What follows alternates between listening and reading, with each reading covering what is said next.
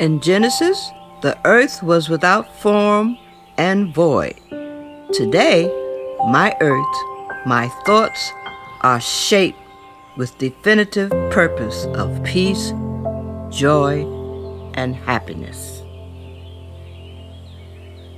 My day is brightened with positive thoughts and plans.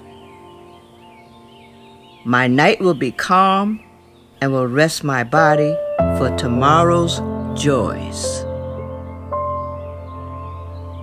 I breathe life. I am a living soul. I create my earth and I create my heaven. Today is your day.